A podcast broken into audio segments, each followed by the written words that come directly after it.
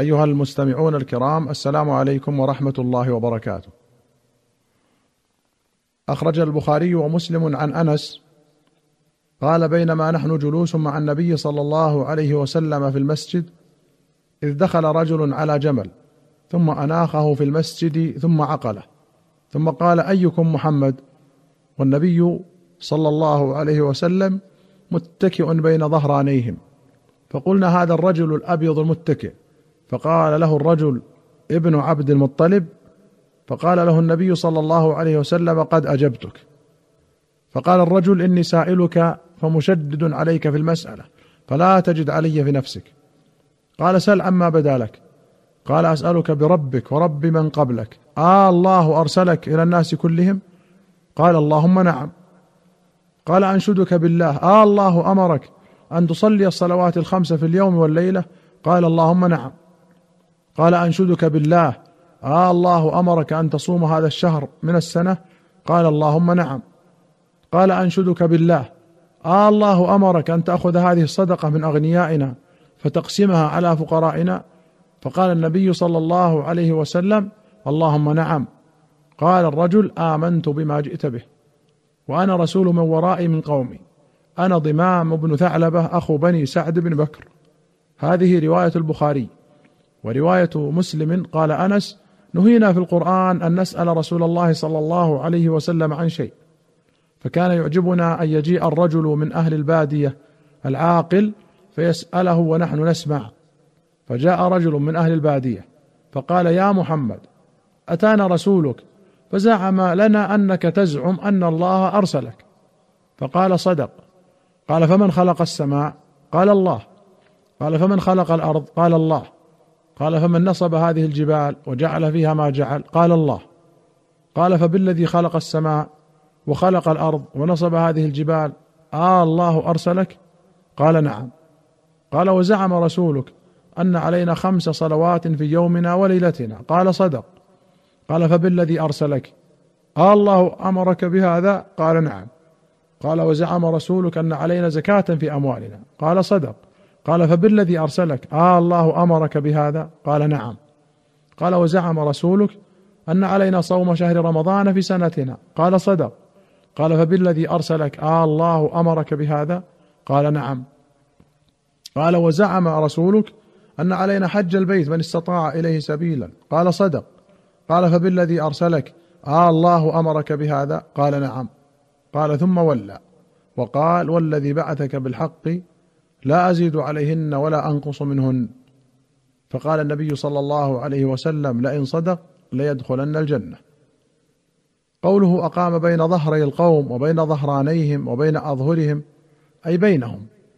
قال ابن الأثير فائدة إدخاله في الكلام أن إقامته بينهم على سبيل الاستظهار بهم والاستناد إليهم. وأخرج البخاري ومسلم عن أبي هريرة رضي الله عنه عن النبي صلى الله عليه وسلم قال دعوني ما تركتكم. إنما هلك من كان قبلكم بسؤالهم واختلافهم على أنبيائهم. فإذا نهيتكم عن شيء فاجتنبوه وإذا أمرتكم بأمر فأتوا منه ما استطعتم. هذه رواية البخاري. ولمسلم قال خطبنا رسول الله صلى الله عليه وسلم فقال أيها الناس قد فرض الله عليكم الحج فحجوا. فقال رجل أكل عام يا رسول الله؟ فسكت حتى قالها ثلاثا. فقال رسول الله صلى الله عليه وسلم لو قلت نعم لوجبت ولما استطعتم. ثم قال ذروني ما تركتكم. فإنما هلك من كان قبلكم بكثرة سؤالهم واختلافهم على أنبيائهم. فإذا أمرتكم بشيء فأتوا منه ما استطعتم. وإذا نهيتكم عن شيء فدعوه. قال النووي رحمه الله في شرح مسلم هذا من قواعد الإسلام المهمة. ومن جوامع الكلم التي يعطيها صلى الله عليه وسلم ويدخل فيها ما لا يحصى من الأحكام. وأخرج البخاري عن ابن عباس قال كان قوم يسألون رسول الله صلى الله عليه وسلم استهزاء فيقول الرجل من أبي؟ ويقول الرجل تضل ناقته أين ناقتي؟ فأنزل الله فيهم هذه الآية يا أيها الذين آمنوا لا تسألوا عن أشياء إن تبد لكم تسؤكم. وأخرج البخاري عن الزبير بن عدي قال سأل رجل ابن عمر عن استلام الحجر. فقال رأيت رسول الله صلى الله عليه وسلم يستلمه ويقبله. قال أرأيت إن زحمت؟ أرأيت إن غلبت؟ قال اجعل أرأيت باليمن. رأيت رسول الله صلى الله عليه وسلم يستلمه ويقبله. كتاب الإسلام باب تعريف الإسلام ولوازمه أخرج البخاري ومسلم عن ابن عمر قال قال رسول الله صلى الله عليه وسلم بني الإسلام على خمس شهادة أن لا إله إلا الله وأن محمدا عبده ورسوله وإقام الصلاة وإيتاء الزكاة وحج البيت وصوم رمضان. ولمسلم قال الإسلام أن تشهد أن لا إله إلا الله وأن محمدا رسول الله وتقيم الصلاة وتؤتي الزكاة وتصوم رمضان وتحج البيت إن استطعت إليه سبيلا. وفي أخرى له قال بني الإسلام على خمسة على أن يوحد الله وإقام الصلاة وإيتاء الزكاة وصيام رمضان والحج. وفي أخرى له قال على أن يعبد الله ويكفر بما دونه وذكر نحوه.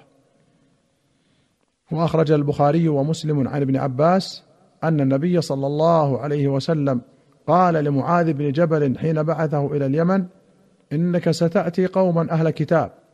فإذا جئتهم فادعهم إلى أن يشهدوا أن لا إله إلا الله وأن محمدا رسول الله. فإنهم أطاعوا لك بذلك فأخبرهم أن الله قد فرض عليهم خمس صلوات في كل يوم وليلة. فإنهم أطاعوا لك بذلك فأخبرهم أن الله قد فرض عليهم صدقة تؤخذ من أغنيائهم فترد على فقرائهم. فإنهم أطاعوا لك بذلك فإياك وكرائم أموالهم. واتق دعوة المظلوم فإنه ليس بينها وبين الله حجاب. وفي رواية قال فليكن أول ما تدعوهم إلى أن يوحدوا الله تعالى. فإذا عرفوا ذلك فأخبرهم أن الله فرض عليهم خمس صلوات في يومهم وليلتهم. فإذا صلوا فأخبرهم أن الله افترض عليهم زكاة في أموالهم. تؤخذ من غنيهم فترد على فقيرهم. فإذا أقروا بذلك فخذ منهم وتوقع كرائم أموال الناس. كرائم أموالهم اي نفائسها من أي صنف كان؟ وقد بوب البخاري على الحديث بقوله باب لا تؤخذ كرائم أموال الناس الصدقة. قال النووي واستدل به بعضهم على أن الكفار ليسوا مخاطبين بفروع الشريعة من الصلاة والصوم والزكاة وتحريم الزنا ونحوها لقوله صلى الله عليه وسلم فإنهم أطاعوا لذلك فأعلمهم أن عليهم. فدل على أنهم إذا لم يطيعوا لا يجب عليهم وهذا الاستدلال ضعيف. والمختار أن الكفار مخاطبون بفروع الشريعة المأمور به والمنهي عنه. هذا قول المحققين والأكثرين. وقيل ليسوا مخاطبين بها وقيل مخاطبون بالمنهي دون المأمور والله أعلم. قال الشيخ أبو عمرو بن الصلاح رحمه الله هذا الذي وقع في حديث معاذ من ذكر بعض دعائم الإسلام دون بعض هو من تقصير الراوي كما بيناه فيما سبق من نظائره. وأخرج البخاري ومسلم عن أبي هريرة أن اعرابيا جاء إلى رسول الله صلى الله عليه وسلم فقال يا رسول الله دلني على عمل إذا عملته دخلت الجنة قال تعبد الله ولا تشرك به شيئا وتقيم الصلاة المكتوبة وتؤدي الزكاة المفروضة وتصوم رمضان قال والذي نفسي بيده لا أزيد على هذا شيئا ولا أنقص منه فلما ولى قال النبي صلى الله عليه وسلم من سره أن ينظر إلى رجل من أهل الجنة فلينظر إلى هذا. أيها المستمعون الكرام إلى هنا نأتي إلى نهاية هذه الحلقة. حتى نلقاكم في الحلقة القادمة إن شاء الله. نستودعكم الله والسلام عليكم ورحمة الله وبركاته.